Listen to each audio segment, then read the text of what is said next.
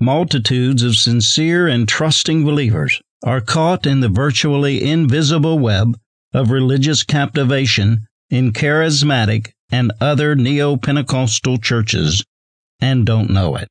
They are unaware victims of spiritual abuse and exploitation perpetrated under the heavy hand of hyper authoritarianism. That is to say, the leadership of the church group of which they are a part is dominating, controlling, and manipulating their followers, thereby exploiting them for personal gain and private kingdom building.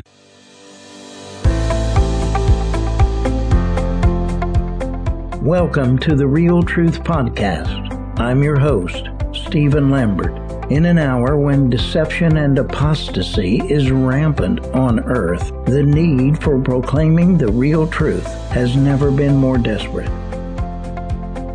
Jesus prophesied, An hour is coming and now is, when the true worshippers will worship the Father in spirit and truth. For such people, the Father seeks to be his worshippers. God is spirit, and those who worship him must worship in spirit and truth proclaiming the real truth of the written and Rhema prophetic word of God that He is revealing in this hour concerning the church Jesus is building is our goal. Affecting real change in the hearts and minds of believers in Christ in order to fulfill the purposes and plans of God is our purpose.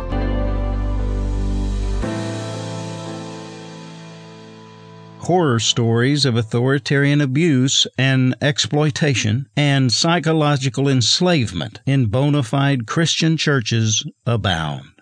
From time to time, particular isolated incidents have erupted in highly publicized news stories. However, those high profile cases are really only the tip of the iceberg. The truth of the matter is, as several decades of my counseling ministry to hundreds of victims bears out, ecclesiastical enslavement and exploitation is widespread in certain sectors of Christendom in this nation. And it is vital to understand I'm not talking about radical, fringe religious sects and cults, but well respected church groups espousing otherwise orthodox Christian beliefs whose membership is comprised of a cross section of average Americans, individuals, and families of every race, education level, station, and walk of life. Though religious predomination is certainly nothing new, and hyper authoritarianism is by no means limited to the neo Pentecostal branch of the church, it has, however, especially flourished in the charismatic and so called second and third wave, that is, neo Pentecostal groups, since it was infused into the very fabric, foundation, and functions of that branch of the church in the early to mid 70s. Moreover, it is the charismatic branch of which this ministry has been a part since its inception, which gives me not only the right, but also the duty to bring reproof of error and errancy in that realm. Many church leaders themselves do not realize their leadership methodology is actually a hybrid form of hyper authoritarianism and amounts to domination and control. The proper role of human under shepherds is to lead people to the great shepherd, Jesus Christ and teach them how to be his followers in submission to him and his authority. Hyper authoritarian leaders instead lead people to themselves and indoctrinate them to be their followers in total submission to them and their authority.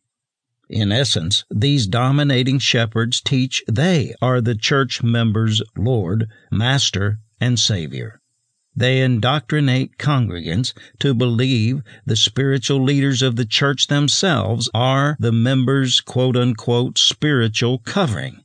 And any member who ever leaves the church will be quote out from under end quote their quote unquote covering, be without any covering and experience terrible curses and consequences as a result. This false hypothesis of absolute submission with which subjects are incessantly indoctrinated is the bedrock of such authoritarian doctrines. That, coupled with the enslaving organizational authority structure in place in the groups where these unbiblical doctrines are espoused, is primarily what makes these techniques and mechanisms effectual and effective and it is chiefly the spiritual and psychological needs and problems of attendees of these groups that makes them vulnerable to such unauthorized domination and control as well as exploitation. The mechanisms of psychological manipulation, domination, and control employed in these groups are virtually identical to those employed by certified cults.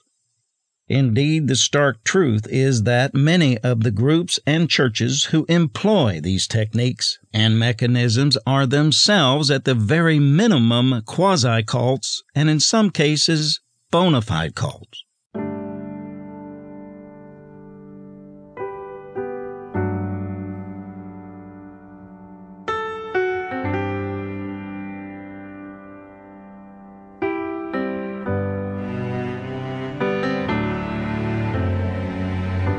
Jesus prophesied, An hour is coming, and now is, when the true worshippers will worship the Father in spirit and truth. For such people, the Father seeks to be his worshippers. God is spirit, and those who worship him must worship in spirit and truth proclaiming the real truth of the Word of God to the world. The Real Truth Radio Network at realtruthradio.com com.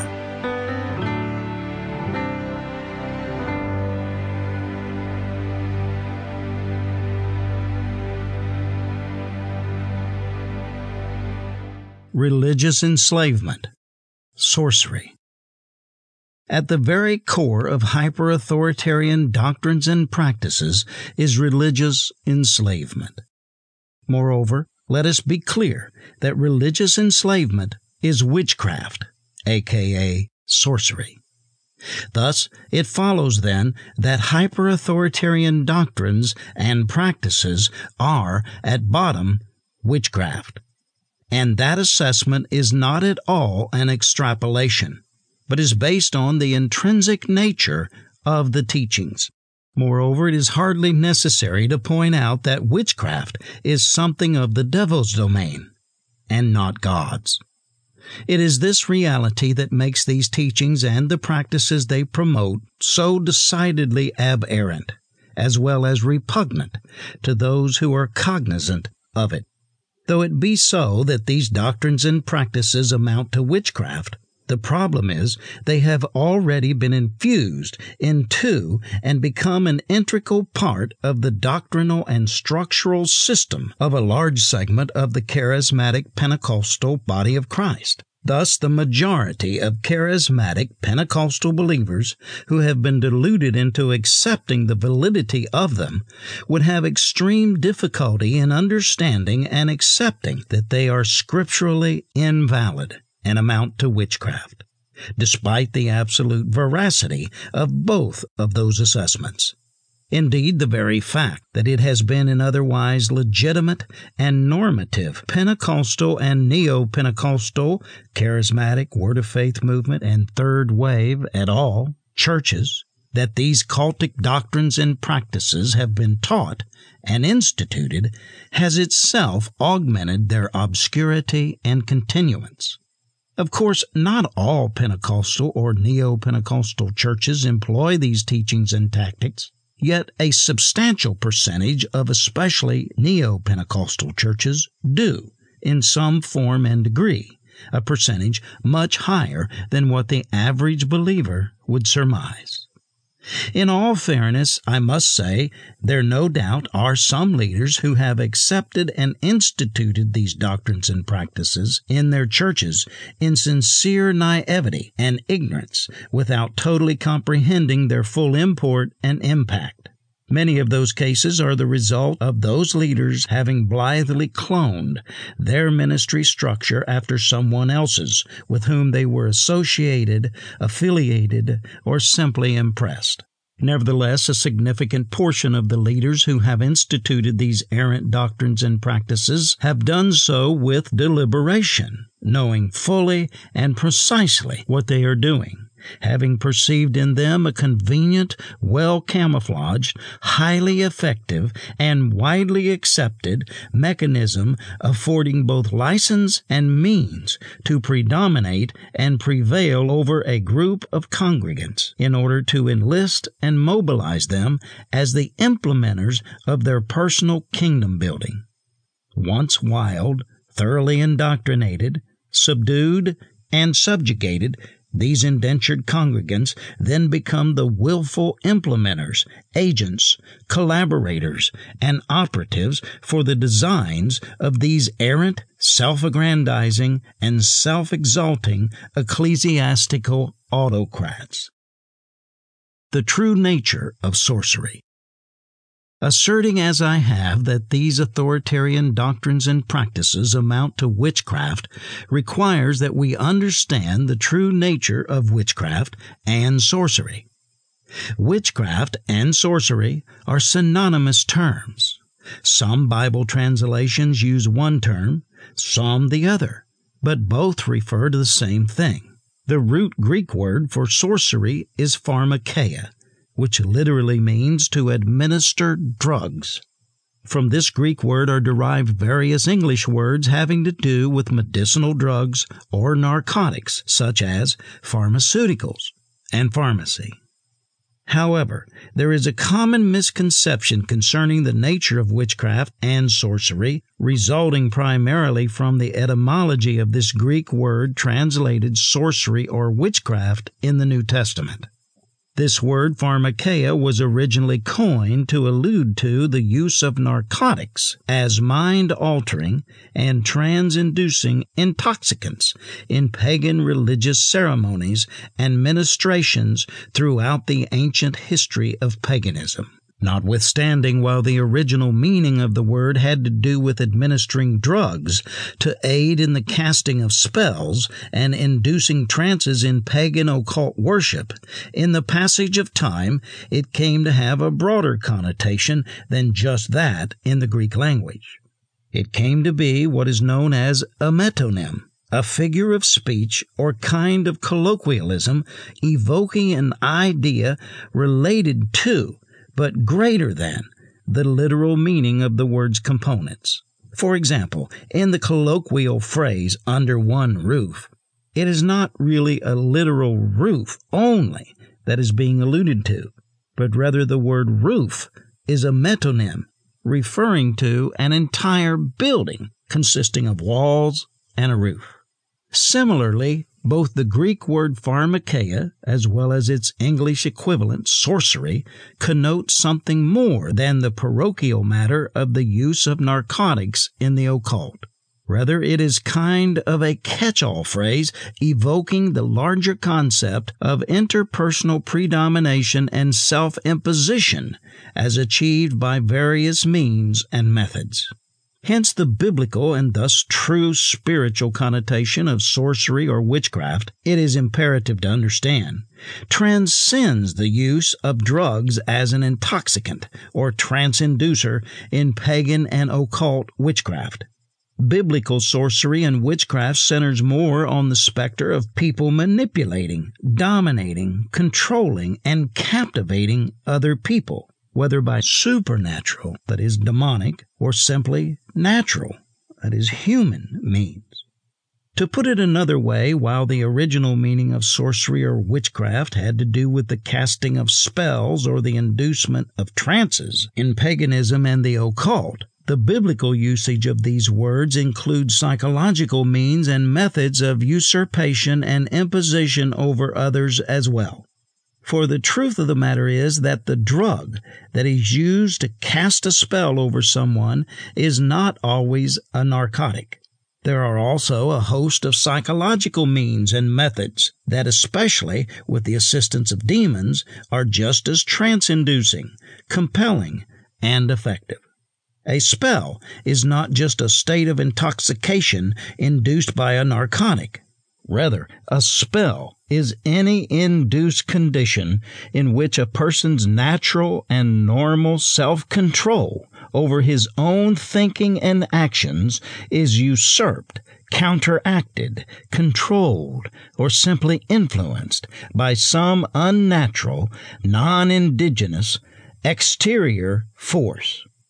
However, the ultimate force behind spells and trances, regardless of the agent, means, or method by which they are induced, is demons and the devil.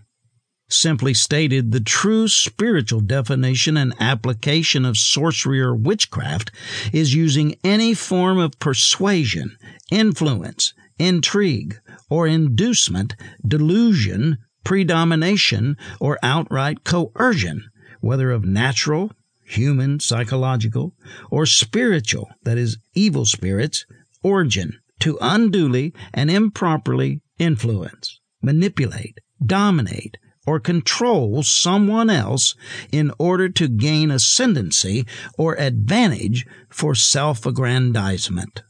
To put it in even simpler terms, sorcery or witchcraft is endeavoring to get someone else to do what you want them to do, is prevailing upon others in order to get them to yield their will to your will. It is volition or will captivation. It is self imposition and usurpation. It is being an interloper. It is dominating and controlling others. God revealed through the prophet Samuel's rebuke of the disobedient king of Israel, Saul, that witchcraft or sorcery is essentially synonymous with rebellion, and that disobedience, which in essence is rebellion, is synonymous with iniquity, acts of specific trespass and offense against God, and idolatry, the imposition of false gods in God's place. Quote, For rebellion is as the sin of witchcraft, and stubbornness, disobedience, is as iniquity and idolatry. End quote. 1 Samuel 15:23. What this means, in other words, is that witchcraft is rebellion, and rebellion is witchcraft. Moreover, disobedience, stubbornness, is defiance, disregard, and displacement of God.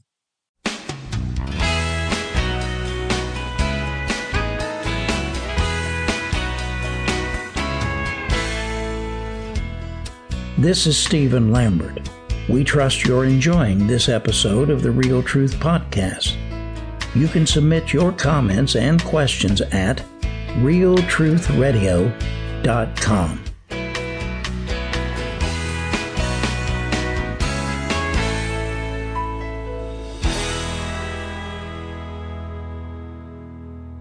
The means and methods of sorcery. Now that is the nature of sorcery and witchcraft. But let's examine now the various means and methods by which sorcery and witchcraft can be effected.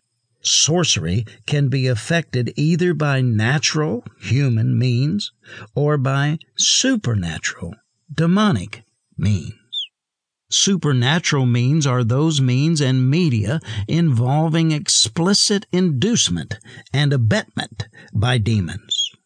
It entails any and all of the manifold satanically perpetrated occult methods and modes that exist, which range from sensual or sexual seduction to voodoo, from seemingly innocent child's play with a Ouija board or an eight ball to seances and consulting mediums, from casual and supposedly for amusement only reading of newspaper horoscopes to overt, bona fide Satan worship. All of this kind of sorcery and witchcraft is included in the biblical attribution of divination. Satan has thoroughly infiltrated this kind of divinational influences and devices into virtually every segment and element of human society and life. Though this interpersonal predomination is sometimes effected through these supernatural means, and witchcraft and sorcery is generally associated with satanic activities, it is vital to understand, however, that to engage in sorcery and witchcraft does not require the involvement of supernatural power from demons. Rather, it can also be effected through merely natural, human means emanating out of the human spirit. The unregenerate human spirit, permeated as it is with the carnal, sin nature of Satan, intrinsically certainly is sufficiently evil prone and evil proficient in itself to devise and implement devices of unauthorized control over others on its own without any assistance of demon spirits. In the creational order, only the divine spirit, nature of God, transcends the human spirit and being made in the image of God, the human spirit has some capacity for creativity, though it is limited specifically to the natural realm. Interpersonal predomination emanating from the human spirit is the natural human means of sorcery.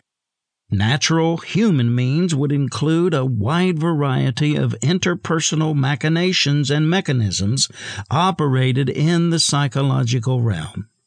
At one end of that spectrum is an entire range of such machinations and mechanisms falling under the category of what is generally referred to by such terms as the power of persuasion which is commonly considered a benign, relatively harmless, fair, and appropriate art form. Somewhere in the middle of the spectrum is a realm of a kind of Machiavellian intrigue, it could be called, permeating virtually every segment of life and society, from politics to the ministry, wherein the means, no matter how immoral, improper, or unethical, is considered to be justified by the end. At the opposite end of the spectrum is the more intrinsically sinister and guileful realm of overt predomination by means of a host of psychological mechanisms, the object of which is mind control. Now, of course, not all persuasion is intrinsically evil. There is the benign type of persuasion in which one person presents information to another in an attempt to convince that person of the validity of his own perspectives or convictions. However, what makes that kind of inducement benign is that there is no coercion or usurpation of the other person's will involved. The first person is merely presenting to the other person his personal perspective, along with supposed corroborative information for the second person's consideration. In the case of illegitimate interpersonal predomination, however, some sort of influence is being covertly injected in order to short circuit the normal consideration process and to usurp the victim's natural volition, will, for the purpose of subjugation and captivation.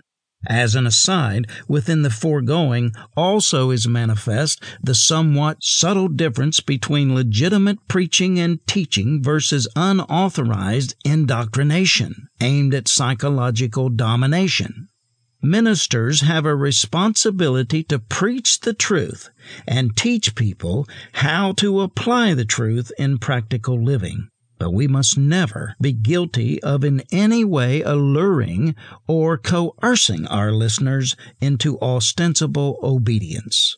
God desires that we be obedient to Him not out of coercion, but out of willingness. Isaiah 119. Like any human parent, God wants willing obedience from His children. Willing obedience is what brings God pleasure. Coerced obedience really is not obedience at all, but compulsion. The approach of ministers toward their listeners should be the same as God's toward us. We can enjoin, exhort, and evangelize, that is, call people to God, but we must never coerce or compel. In essence, what this speaks of is what indeed is the very heart of sorcery the matter of volition. The matter of volitional authority or personal authority is addressed in some detail in Chapter 4 of the book from which this booklet is adapted, Charismatic Captivation. It may be helpful to review the commentary on that subject in that it is related to the topic of this chapter. As indicated there, volitional authority is the third highest level of authority God has established in His creational order. Only two other types of authority superseded God's own sovereignty and the voracious authority of God's Word. This personal authority entails the human will, or free moral agency, as theologians refer to it with which God has endowed every human being. Essentially, it is the inherent right to personal sovereignty or autocracy, that is, the right to self government and free choice.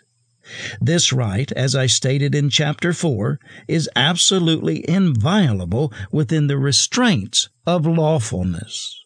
This means that no one, but no one, has been consigned the right by God to violate or in any way encroach upon the right to self government vested in each human, as long as that person engages in righteousness and lawful conduct and refrains from engaging in any iniquitous conduct or acts of lawlessness against any other person illustrating the sanctity and absolute inviolability of the human free will is the fact that, though he certainly is sovereign over all, God Himself will never usurp or in any way forcibly infringe upon the free will of any human being, even when our actions and their consequences are not in our own best interest.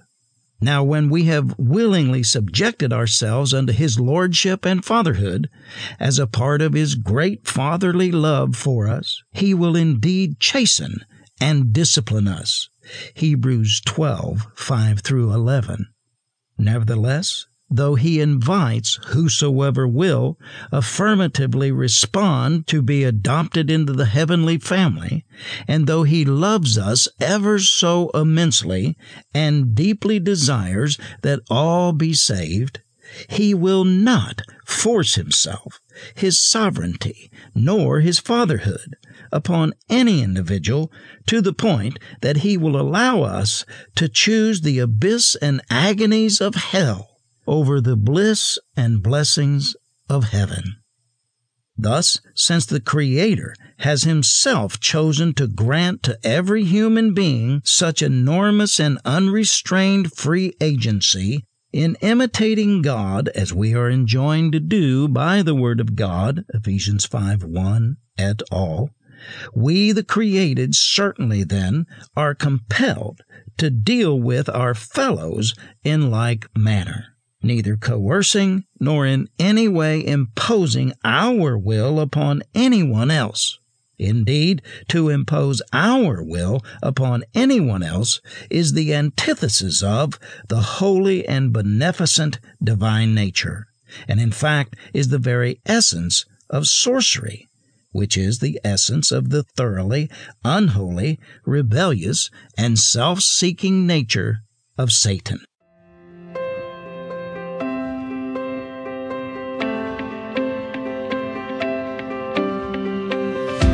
Thanks for listening to this episode of The Real Truth.